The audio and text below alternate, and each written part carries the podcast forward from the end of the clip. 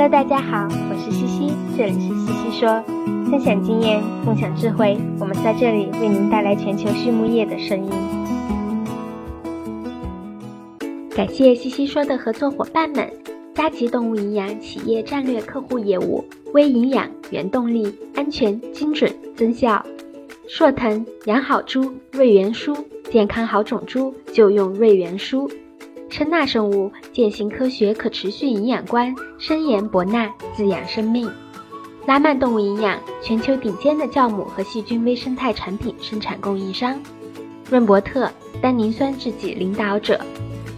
Hello，大家好，欢迎来到西西说。今天呢，我们准备做一次非常非常特别的西西说，为什么呢？因为这是我们从二零二零年六月开始的第一期西西说的 original 开始的第一百期。那么我们一直在想，一百期我们应该做一个怎么样的特别的节目呢？我们就想，哎，要不我们就反向采访一下，来采访一下我们的西西博士。我相信大家一定有很多很多想要。嗯，问他的问题，那么今天就由我和朝辉博士来问问他吧。对的，因为其实今天呢，我们不光是要讲，哎，西西博士作为这个公众号幕后的这一个人物，还要讲到很多他现在正在做什么，以后想要做什么，把大家以前只在公众号后台看到的西西变成一个活灵活现的人物。好的，那我们就开始我们的采访吧。谢谢丽丽和朝晖，谢谢你们把第一百期留给我。嗯，那我们就还是按照我们西西说的惯例，第一个问题，虽然大家都已经认识西西了，但是，嗯，还是请你介绍一下自己。好，然后怎么入行的，对不对？对，这个入行故事，我觉得可能很多读者已经知道了，就是其实是颇有一点 born into it 的这种感觉了。因为我其实是在四川农业大学的校园里面长大的，在四川雅安这个小城市，然后我的父母他们俩这辈子都是在动物科学这个学科里面呃做研究、做老师的。但是呢，我在高考的时候其实没有想过要考动科，就是那个时候一心在谈恋爱，就就想跟着男朋友去读计算机科学，去读电子工程那一那一个方向的。但是后来呢，就阴差阳错的还是进入了动科专业。那么回想起来，我觉得那个没考好简直是太幸运了，就呃就这样稀里糊涂的入了行。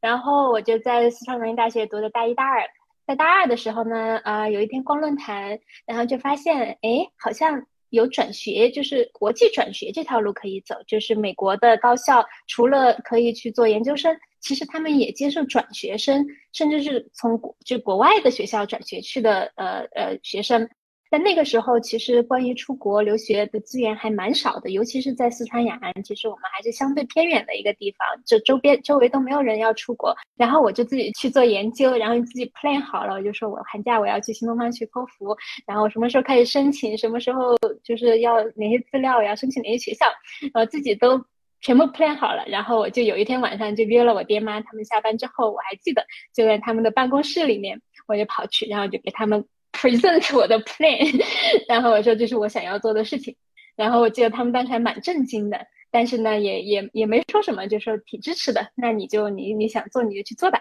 然后我就这样子去呃执行了，我就真的那个寒假就没有跟家人一起过，我就跑到呃另外一个城市，跑到成都去学学托福，然后就考托福，然后就申请，然后后来到了四五月份就拿到了录取通知。然后，所以我就在二十岁的时候，大三的时候，就自己来到了美国，继续攻读动物科学的本科。然后这一读就没收住，就本科一毕业就开始读硕士，硕士毕业就接着读博士，嗯，都是在家禽营养的这个领域。然后就越读越越喜欢，然后呢越学越觉得有意思。然后，嗯，但其实我觉得就是一直可能考试成绩还不错，但是可能一直是到了博士阶段才真正搞明白我们在学的是啥。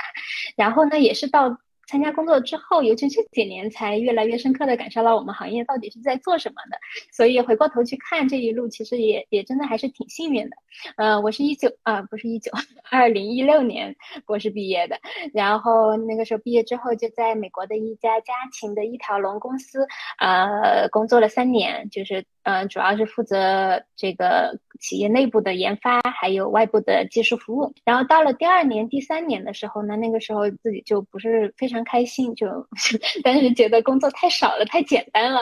呃，想现在想想也挺幼稚的。但是回过头来头去看呢，也有自己的原因了。其实公司当时是非常好的，然后对我也是很好的，但就是在那个阶段，就自己内心。都满足了，你觉得学习的这个 slope 就平缓下来了，就想找新的事情做。然后，嗯，我是从来没有想过要创业哈，因为从小就在学术的环境中长大，我就想着再去找一个工作吧。然后正正好是在那个同一个时间点，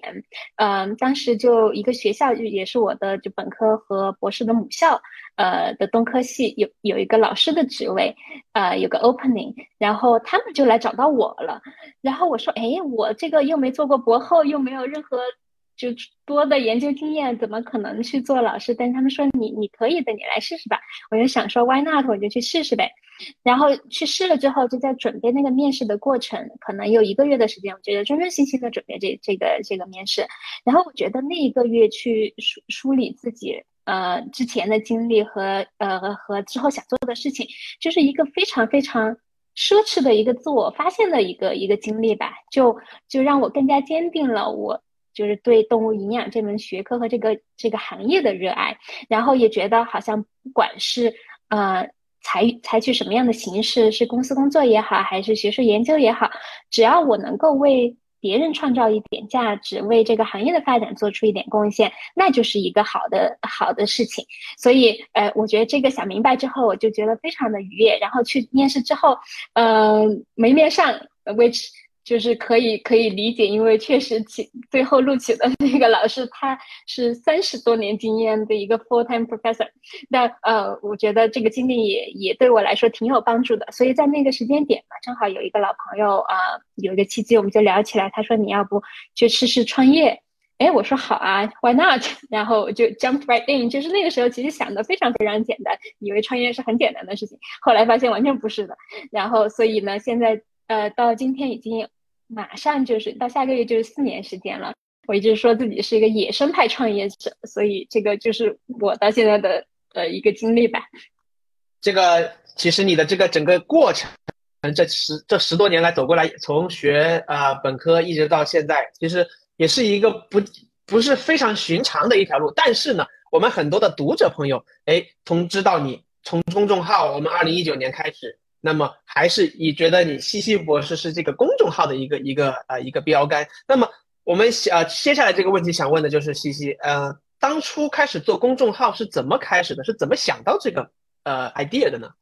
嗯，可以。这个这个其实之前我们在平哥的那一次分享直播的时候有分享过一些哈，我也简单说一下，呃。没有想到很复杂了，其实看刚刚开始的时候是一个非常简单的想法，呃，是一八年三月份开始写公众号的嘛，那个时候刚刚参加工作两年多，就我刚刚讲到的那个时候就想要去去创造更多的机会去做别的事情，然后那个时候其实是呃在面试另外一家企业的工作，然后那个企业呢是想找肉鸡方面的技术服务，但是我工作的企业呢是做北京鸭的。他就说，最后他就说你没有肉鸡的经验呀，然后就没有给我 offer，那那那就复盘嘛。我就说，那我确实没有机会去接触到就是自己公司以外的一些东西，怎么样能够自己给自己创造机会去学习呢？然后，嗯。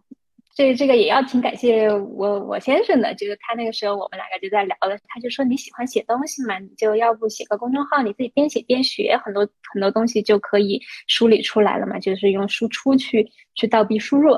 哎，我说可以啊，我就特别善于接受意见，你知道吗？说可以啊，我第二天就写了第一篇，嗯，第一篇就是什么是动物营养学，然后开始写的时候就发现，哎，有的东西好像你自己感觉你是懂的。但是你真的要表达的时候，你再去怎么讲 fine tune 你的那个语言的时候，你又对某些概念的理解又更深刻了，然后转化成了自己的语言，就就才是真的懂了。所以后来大家说，可能我们公众号的风格跟其他的媒体很不一样，我觉得这个也可能得益于自己的笨吧，就是说我一定要转化成自己的语言，然后呃简单的语言才能搞得懂。那种论文式的东西，你让我在微信上去刷，我是真的是也也是看不下去的，对吧？所以嗯就这样开始写，然后一写一发出来就开始有读者的反馈了，然后就开始有有人朋朋友圈转发了，觉得好神奇啊，然后然后就一发不可收拾的一写，所以这一晃就五年多了。包括 Lily 是最早最早开始。帮我弄公众号的，那是一九年，应该是一九年吧。那会儿我们还完全就是没有任何收入，没有任何 这种商业合作，我都从来没有问过丽丽为啥那个时候就来帮我帮我做公众号了。对，然后到二零年，朝晖也是最早加入我们的，就一直到今天，我们有一个小小的团队，大家呃因为这个热爱及呃这个相聚在一起做这件事情，就真的还挺幸运的。对呢，嗯，我记得西西最早做公众号的时候是一八年的时候，然后我们都是从第一篇的时候就开始关注转发，我感觉那个时候就是朋友圈都是转发，然后我也是一九年的时候是第一个开始跟西西一起呃来写这个文章，从一八年就是这个个人的科普的。这个平台到现在，我们的平台其实，嗯，不光光是有那个西西博士公众号，那公众号也已经有将近三万个，呃，三万个读者了，呃，然后呢，我们其他的平台加起来，嗯，我记得数据上来说的话，估计应该是有将近四万名读者。那么，哎呀，这么多，从从点滴积累到现在，我是跟着西西一路走过来，但是我还是。想要问问，觉得你你你觉得在这个过程当中，中间有哪些故事是让你就是非常记忆深刻呢？呃，什么方面都可以。这个问题我感觉你和朝晖都可以都可以说说，我相信你们脑海中肯定也有挺多故事的。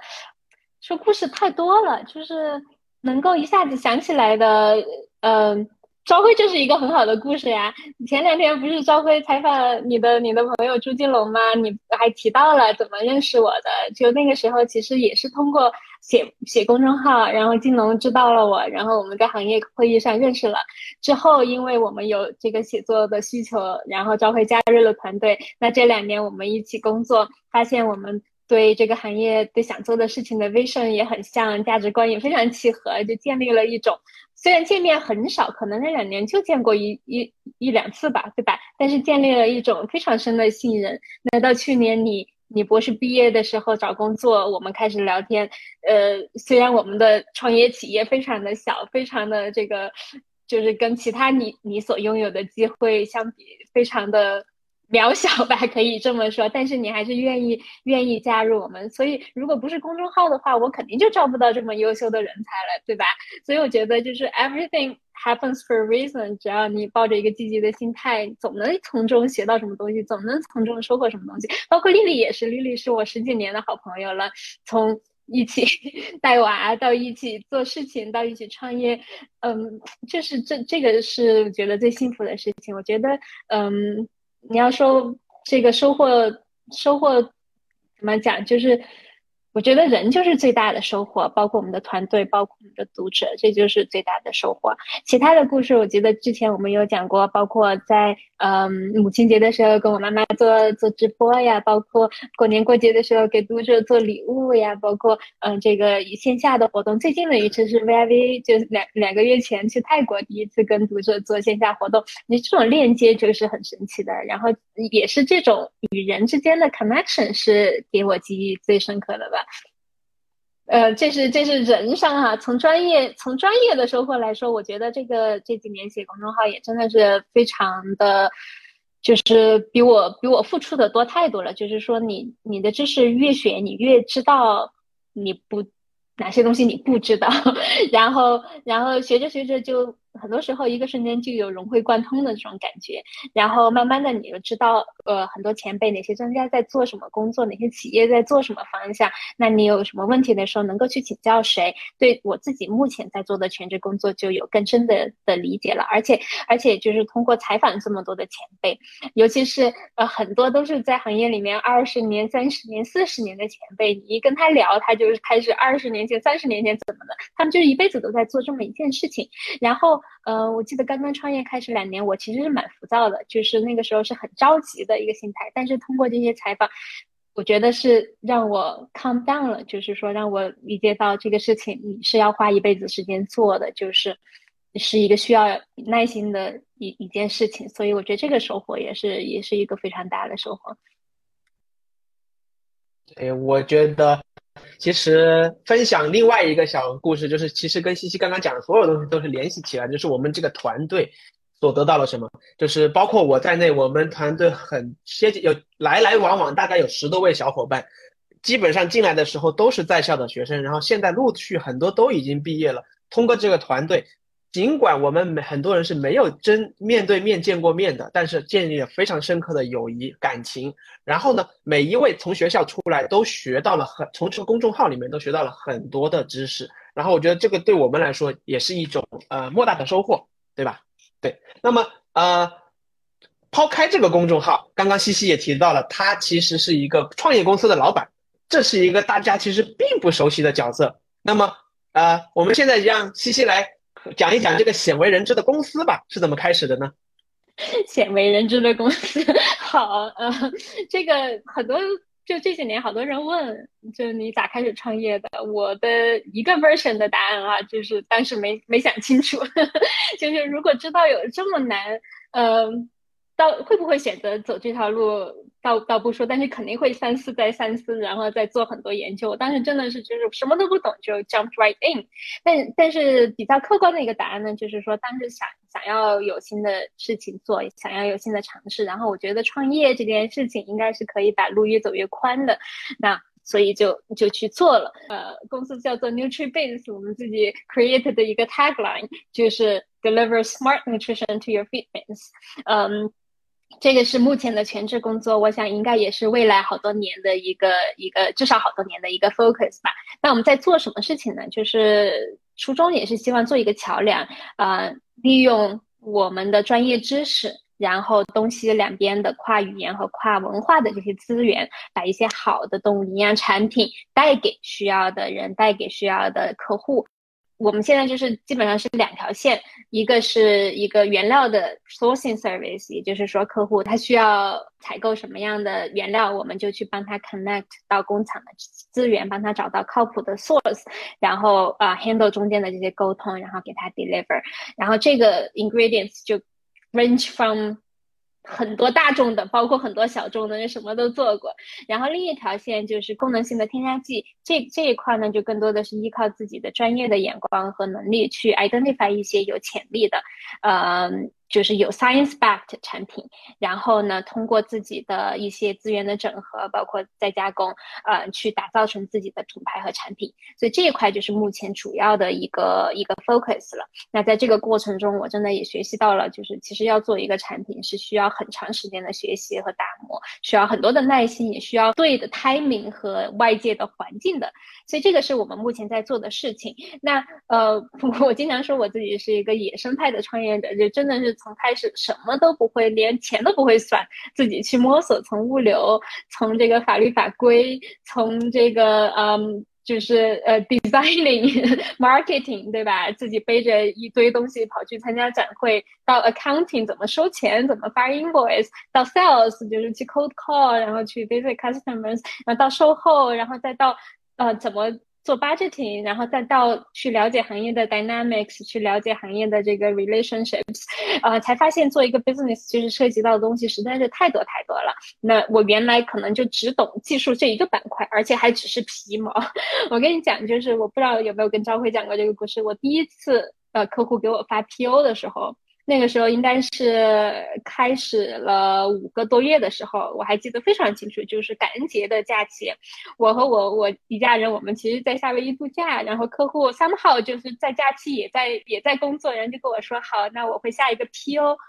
然后我我看了那个邮件，我马上就跑去 Google，我说 What do I do with this？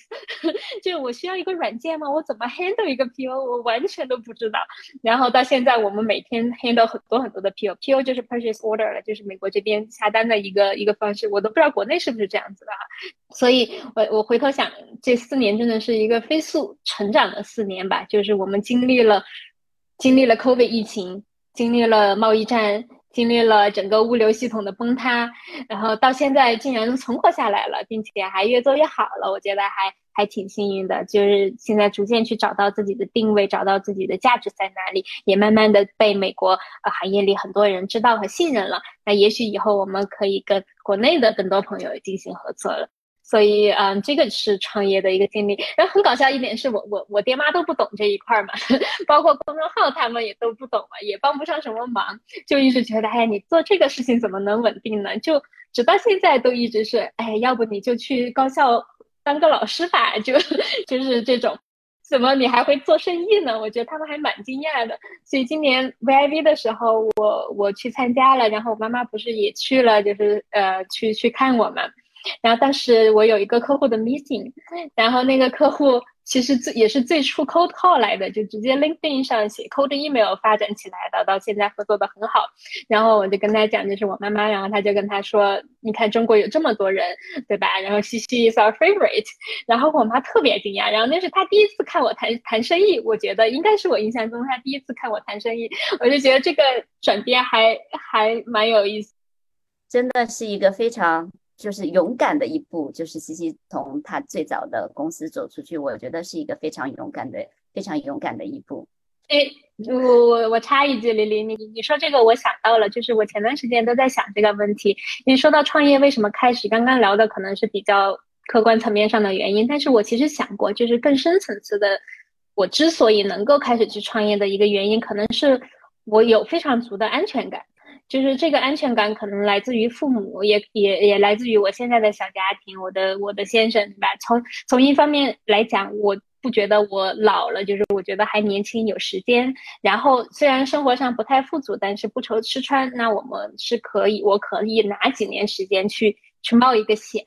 然后父母虽然他们不理解也不懂这一块，但是他从他们从小到大都尊重我的选择，也让我相信我我可以去。去尊重我的选择，然后，然后另一方面，我好像从来没有想过，就是说失败了会怎么办？就 somehow 觉得可能对自己的能力或者运气吧，还是还是有信心的。就大不了再找个工作嘛，也不损失什么。所以我觉得这个可能是最最深层次的，能够就是 motivate 我去开始这一步的原因。然后我前段时间看什么我忘记了，然后里面有句话就说：“人生是旷野，不是轨道。”我就。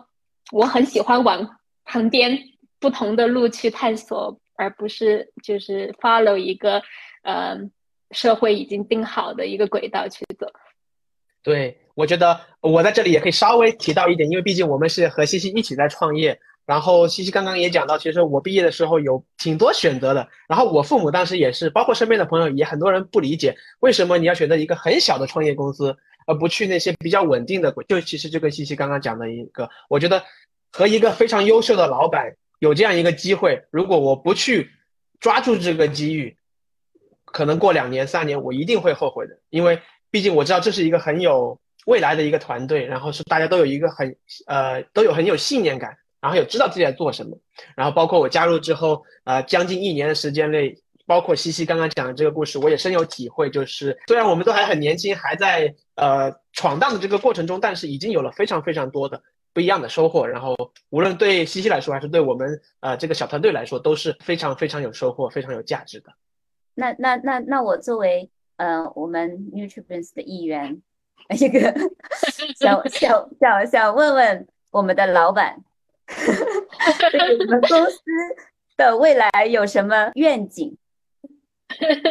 好像从来不会。想自己是个老板哈，我觉得我们就是一起并肩作战的一个非常亲密的团队。我觉得 Nutribase 的现状就是说，我们可能过了那个 infancy 的阶段了。当然还在摸索中，但是已经有一条路了，就是我们有非常明确的方向。我们虽然小，但是我们很精，我们就聚焦在可能一到三个产品，然后 pipeline 中还有几个产品，那就足够了。呃，我觉得创业这件事情可能是有阶段性的，就一开始觉得哎呀自己啥都不行，不敢做，然后到中间一个阶段觉得好像啥都能做，那个时候给客户客户发的 email 都是一长串一长串的产品，结果人家想帮忙都都不知道怎么帮你。然后呢，到现在这个阶段就是学。会了选择，就是什么东西我们不去做，什么东西现阶段可能不是我们能做好的，那我们就把能量和精力聚焦在我们能够 create value 的那些东西上。然后我觉得未来来说的话，愿景可能是一个做做一个受行业尊重的企业吧，就是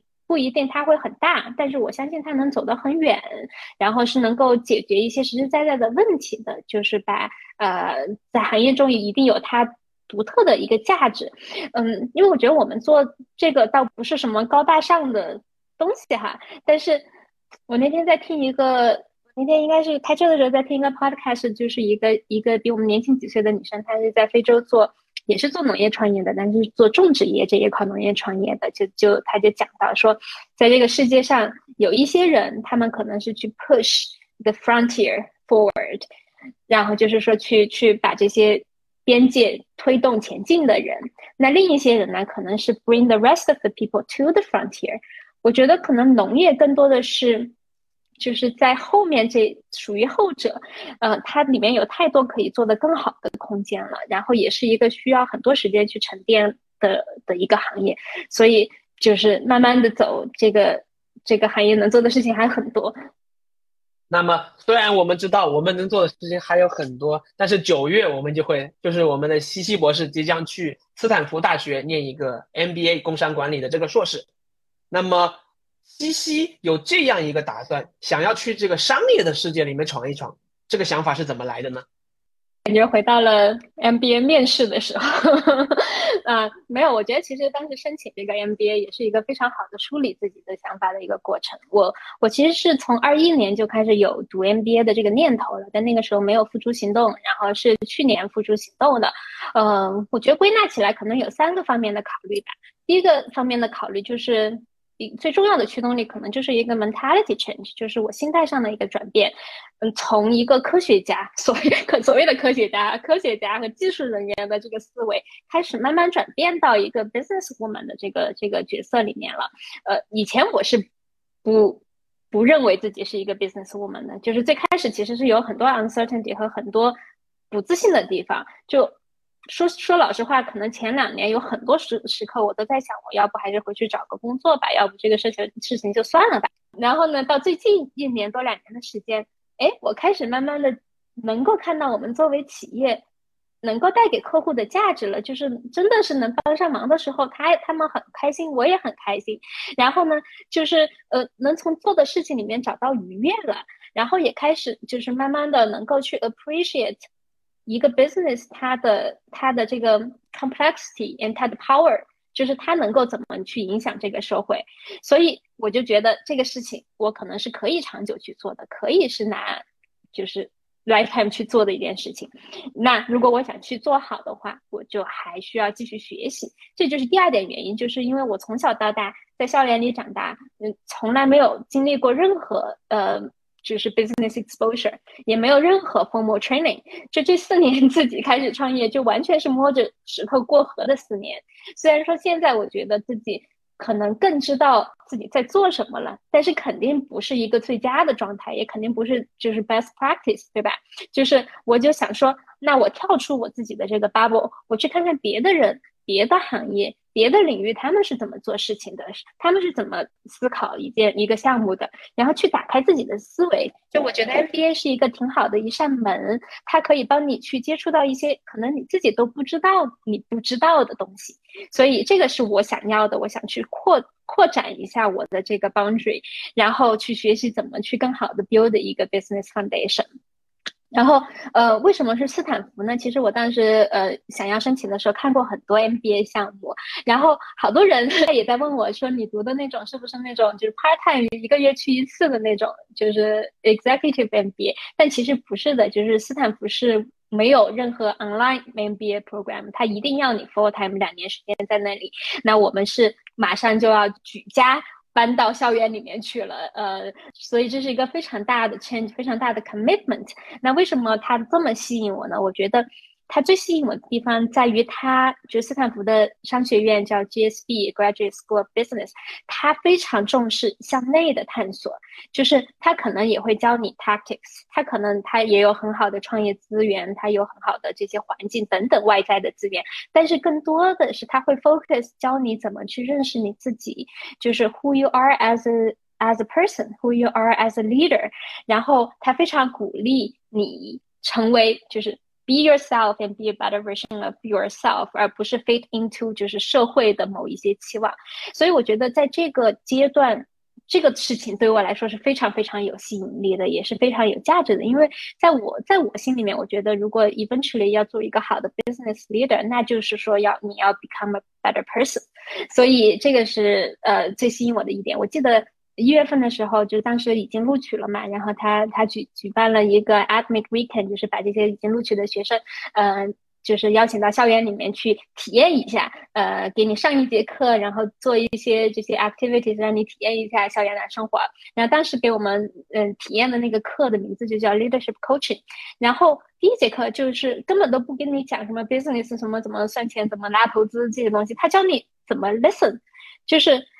他会让你去反思你在倾听对方的时候，你的心里在想什么。你的 response 会让对方感受到什么？然后又是哪些因素会阻止你全身心的去倾听？我就觉得这些东西就是不光是以后对我。可能做企业、做创业有帮助，对我怎么成为一个更好的人也也是有帮助的。所以我觉得这个是，呃，非常吸引我的一点，也是为什么我只申请了斯坦福这一个 full time MBA 的原因。然后很幸运的是，就就拿到了录取。这个应该是全世界 MBA 项目录取率最低的一个一个一个项目了，所以还挺期待的。我觉得这个学习应该能够给 NutriBeans 给创业公司带来一些新的资源和平台，然后也许。也会有一些新的呃观念和思思维可以和观点可以通过公众号跟大家分享吧。所以总体来说，呃，应该就是这几个考虑，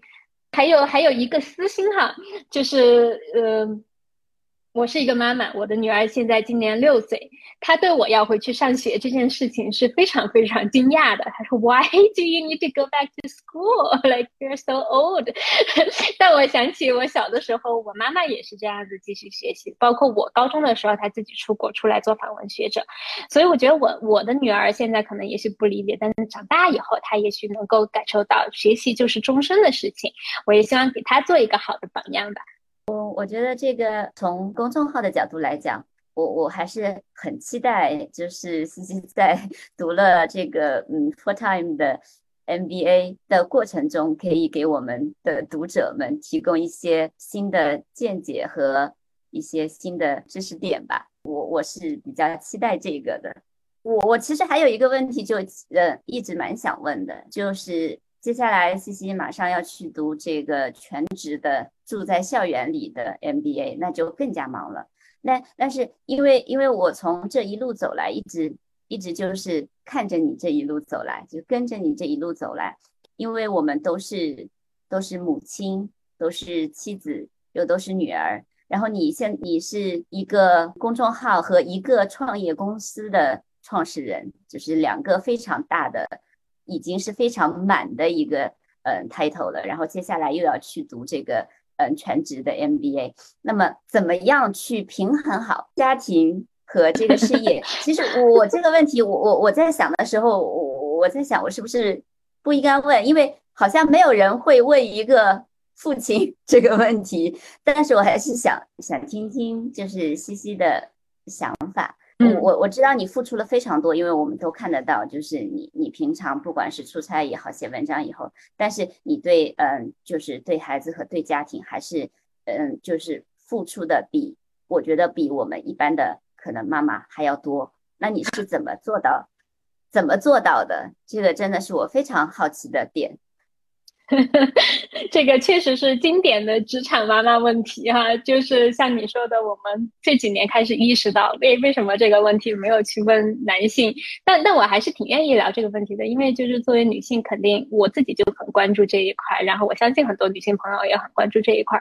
然后说这个问题如何平衡家庭与事业，其实答案就是无解嘛，就是你没有平衡，没有办法平衡。所所谓的平衡，其实是阶段性的一个取舍。罢了，就是说，你首先你有你你要 get your priorities straight，你知道什么是你的 priority。那对我来说，家人是 family 是 priority，那我永远不可能牺牲，呃，就是家庭，但是这这个永远不可能性，就是说你在合理的范围内，呃，我我不牺牲高质量的陪娃的时间，我不牺牲他的学校活动的时间，但是在其他的日常的的的时候，我可以去安排我的生活，这样子就呃稍微有一些灵活性，但在。这个阶段性的时候，就是如果说你把其他的事情放得更重要了之后，很多时候其实就是牺牲掉自己的休息时间了，就牺牲掉自己的健康了。但是我觉得很幸运的是，就是首先，呃，我有家人的支持，就我和我先生，我们是自己带娃嘛，呃，我觉得这这这几年下来，就是配合非常默契了，然后他也不会觉得说这是在帮我，就是这是也是他的。responsibility，也许过几年他想做个什么事情，那我又相对稳定，那我又会换我去全力支持，就是我们就是人生的队友，对吧？然后另一方面就是建立一个信得过的团队，就包括公众号有丽丽在，我现在基本上不用管了，真的就除了我自己做采访、自己写的写的采访的那那几几块之外，丽丽非常非常给力。然后 New s h i p i n s 的工作，你们俩也 you know what you're doing，就不需要我去守着，那这样子杠杆就变大了，就是说我。就不是一个人在在作战了，当然这个也是我这几年慢慢的做团队之后在修炼的功课了。但是我觉得很重要的一点就是放下 ego，就是 you're not that important in many many things，就是你不需要真的是不是所有人都需要你，可能最重要的地方就是家里了。那你在家里这个地方 能够能够做好，其他地方你有很多方法去去把这个效率做得更好，嗯。其实你提这个问题，我我也在想，我们昨天不是也还在聊嘛？跟我们团队里面的的的女生们，就是我这几年，尤其是自己当妈妈之后，也会思考很多，就是诶，我作为一个女性，在这个社会上怎么去找到自己的位置？然后，然后说起来，前段时间我们。也也聊过这个问题，起因就是刚才我们在说去斯坦福嘛，然后身边的有长辈就会说：“哎呀，你干嘛还要去读书呀？你你有时间就多生个孩子嘛，你给家家里多做点贡献嘛。”但包括有的人可能没有明说，但是他背后有一些这种 assumptions 哈。我觉得对我来说，我看到我还是消化了很久的，就是有一段时间甚至是有一些愤怒的，然后也跟身边的朋友吐槽。但是我觉得比较庆幸的就是说。嗯，自己有这个意识，就是所谓的女性主义的意识的觉醒。就虽然还是被影响，但是那个不会，就是那那个内内核不会不会崩塌。就是我可以认识到这个这个是部分人或者说是社会的某些观点对为为女性默认的这个角色，其实还是。挺离谱的，可以这么说。那我那这个不是我的价值体系，那我就不需要去 follow。所以我觉得社会改变的路是很长的，但是我很我知道我我要做什么之后，我知道哪个阶段我想要做什么，我协调好就 OK 了，对吧？呃，然后我觉得这一点其实我很愿意去跟身边的女性朋友聊，包括是呃，就尤其是年轻一点的女性朋友，因为我觉得这一代。我们这一代哈，好像是在两种意识中间夹着的，就是有一些有一些拧巴的，也有很多挣扎的。所以我希望等我们长大，不是等我们长大，就是等我们老去之后，我们的儿女长大之后，他们更自由自在，他们更愿意去呃尊重内心的想法，去做自己想做的事情。我觉得刚刚就是作为一个男生。但是呃，大家可能也知道，我我也是比较支持很我反对现在社会上很多的东西。我觉得在呃，至少在美国这个社会里面，现在在在抵触的一种心理，我我就和刚和刚刚西西讲到的，就是很多男性会 assume 就是啊，很多责任是女性的啊，女生就应该回家相夫教子，教呃带娃。但是我们不能局限任何一个女性去追逐自己梦想的能力也好，不能画出这样的圈。我觉得那么。接下来这个问题呢，其实是 Lily 想的，但是我觉得她呃非常有意思，就是西西这么小的一个身 小小的身体里面，蓄会的大大的能量，而且包括我们公众号，包括我们公司，每个人都知道，你既是老板，然后啊又是一个家庭中的很重要的成员，然后除了公司的时间、个人的时间，还有家庭的时间，你如何是保证自己一直是精力充沛的去工作的？这个问题其实我觉得挺惭愧的，因为我我觉得现阶段我做的还不够好，就是很多时候其实就是你睡得少一点，然后尽量去提升效率是这么做的。但是但是这样去做的话，其实很多时候有 burn out 的时候。就我现在慢慢的在转变观点，就是我觉得我可能要更学会尊重我的身体，真的累了我就休息一下，我就拿一个晚上我不加班，我就跟老公坐在沙发上看一个不用脑的综艺，第二天就更开心了。就很多时候我感觉是你要知道什么事情能够给你能量的来源。对我来说，可能就是跟家人朋友在一起吃一顿好吃的，说一些有的没的废话，然后允许自己浪费一点时间去做个指甲呀，做个什么呀，这种这种时间给了自己之后，可能就怎么讲，就是你更 feel empowered to do other things things。但是这个也是我还在学习的一一块儿吧。小小的身体最近两年也变大了。所以，所以西西也在尝试这个网上很火的挺好 减肥法。对呀，对呀，这个就是忍不住吃好吃的，然后尤其是压力大的时候，发现我是一个 stress eater，只要压力大的时候，我会。狂想吃东西，今天看我吃了个 ice cream，完了，然后你又得减。对，要允许自己，就是让自己操心的事情已经这么多了，有时候放纵一下也是可以的。对，好，那么接下来这个问题呢，是就是西西也跟我们讲过，他去开会的时候，以前大家都会介绍，哎，就是陈老师的女儿，但是呢，经过这几年西西，无论是公众号的影响力，还是呃其他地方的影响力，很多人现在会说陈老师是，哎，这个是西西的爸爸。就是由陈老师的女儿变成西西的爸爸，就是这个这个，呃，角色的变化里面，哎，西西个人的感觉是怎样的呢？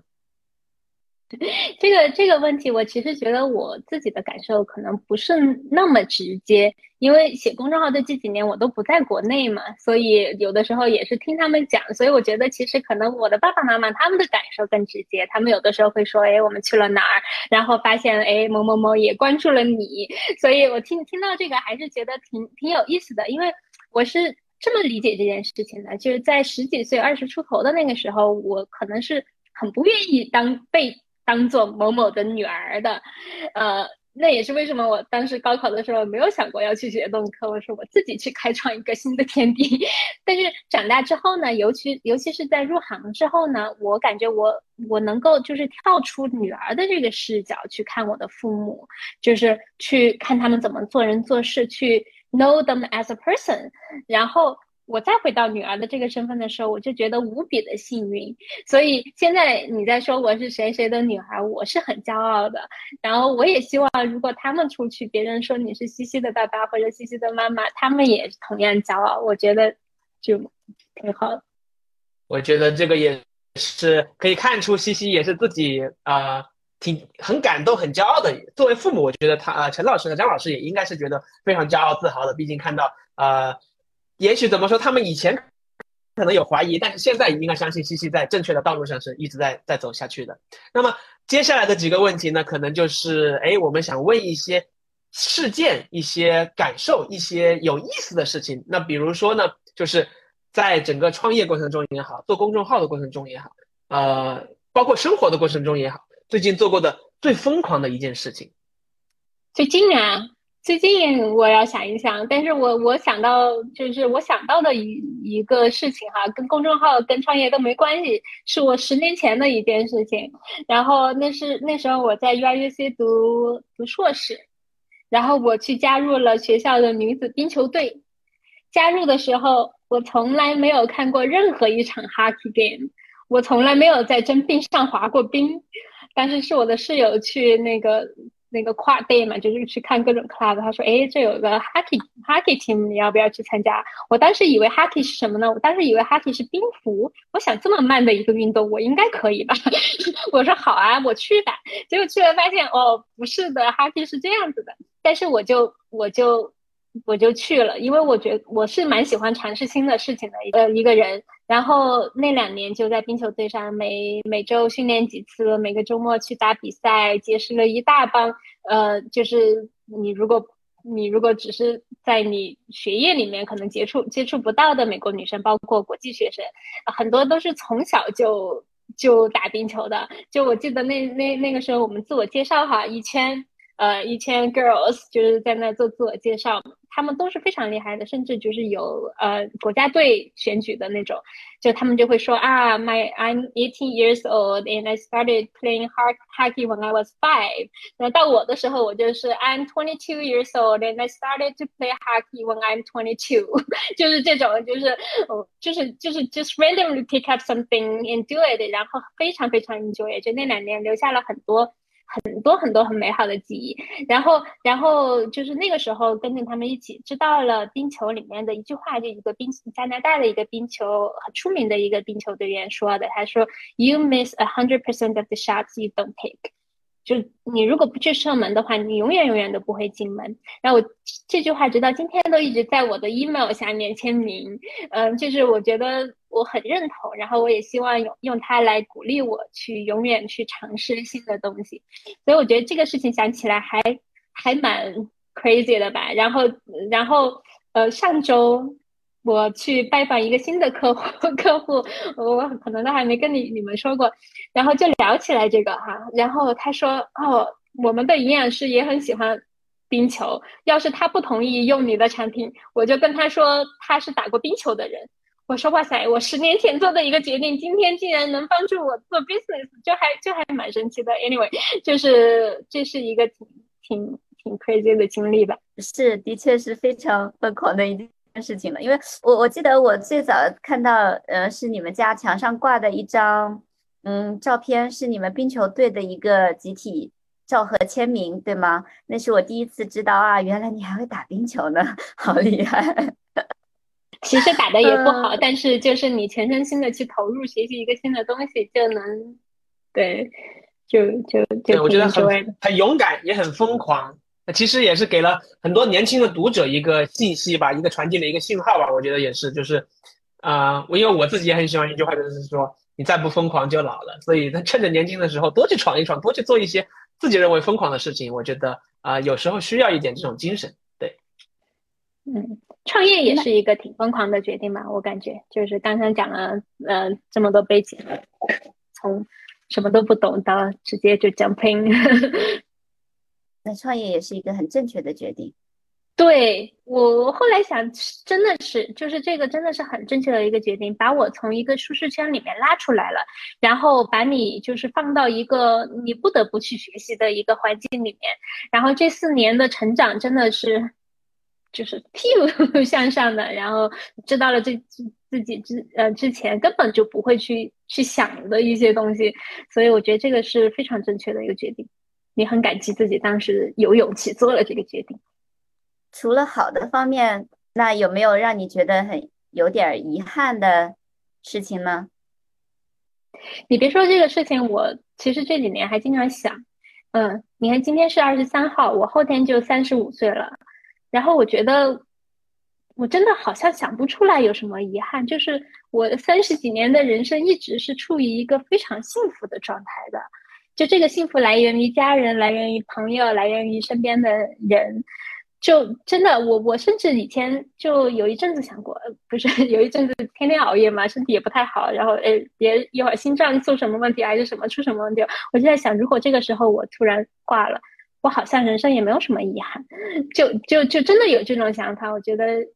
就是还还挺幸福的，但呃，如果要说能够做得更好的一件事情吧，我觉得就是如果从职业生涯来说，嗯，其实第一份工作的时候，我没有非常好的珍惜那个机会，就那个时候自己也很难看到行业的全貌，就是很难理解我们到底是在做什么事情，然后那个时候就有很多的。嗯，抱怨也好，或者什么也好，就没有去看到积极的东西，没有去好好利用机会。所以我觉得，如果重来一次的话，那三年我觉得可能其实是还可以学到很多东西的。然后从个人上来讲的话，我觉得可能就是这两年没有把身体健康放在 priority 上，就没有锻炼。现在想再捡起来有点难。所以如果说但是不要断掉的话，还就就更好了。对，身体健康是最重要的，慢慢的就知道了。是的，是的，老了，老了。哎，我们聊了也快一个小时了哈。刚才这个问题其实有一点像我们接下来要问的，呃，我们的嗯常规问题之一了。但是我们还是再继续问一遍。那第一个就是，呃，你最推荐的资源是什么呢？哦，这个问题我问过嘉宾无数次了。我想想啊，其实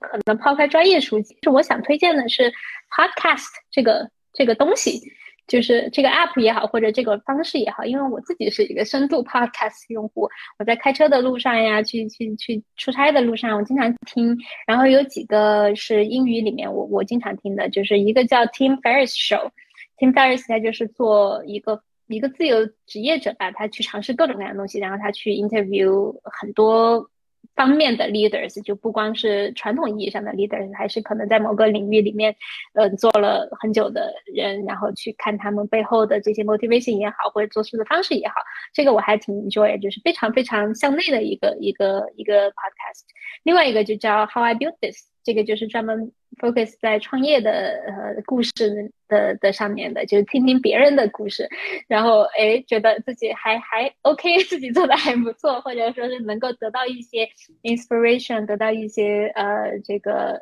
共鸣吧，我觉得是是我蛮喜欢的。然后最近听的比较比较多的是呃是几个，就是斯坦福自己有一个叫 Think Fast Talk Smart，这个是讲 communication 方面的，就是说教你怎么去做一个更好的 communicator。呃，另外一个是叫叫 View from the Top，也是。其实不是 pod 专门的 podcast，但是是他们就是邀请了嘉宾到呃学校里面去做做采访之后，把音频放到 podcast，有点像我有点像我们在做的事情，就是他会邀请 business leaders，我就还蛮喜欢看别人的故事的，somehow 就是我能从别人故事中吸取到很多，哎，也许自己能够用上的一些一些 tips，或者说说吸取到一些能量，所以推荐大家多听，一听和看的感觉是不一样的，就听的话你好像。真的能够 connect，就是你能够 get to know the person。呃，最后一个问题呢，就是如果你现在回到当时刚刚毕业的时候，然后给他提一个建议，呃，你会跟他说什么呢？跟那个时候的自己说什么呢？这个问题每次问嘉宾的时候，我都有想。其实就像刚才我说的，我说的，其实没有太多的遗憾。嗯。嗯，但我想，因为年刚刚毕业的自己，年轻的时候，毕竟在很多方面信心还是不足。我觉得我可能会跟他说，就是 listen to your heart，your heart already knows。嗯。这可能别人会说有有些唯心主义哈，但是我觉得就是我们成长的这个环境和年代，很多时候 focus 在你应该做什么事情，而不是你想做什么事情上。就是自己内心的声音往往是被忽视的，或者说是至少不是最重要的一个因素。啊，但这个倒不是说我们不 work hard，或者说是什么遇到了困难马上就要放弃之类的。但是我觉得要去学会越来越懂得怎么去听到自己。听到自己，然后 trust yourself 这一点，嗯，还蛮重要的吧。哎呀，其实我们今天问了好多的问题了，但是肯定，嗯，我觉得读者们可能还会也会有他们想要问的问题。我想大家可以在我们的呃推送也好，我们的那个喜马拉雅的播客里面也好，都可以给我们留言。对的，那好，那这一期节目就到这里了。我们也希望，呃，我们的公司公众号越做越好，也希望呃西西在斯坦福的 MBA 一切顺利。欢迎大家收听这期节目，我们下次再见，拜拜。再见，拜拜。零一期再见。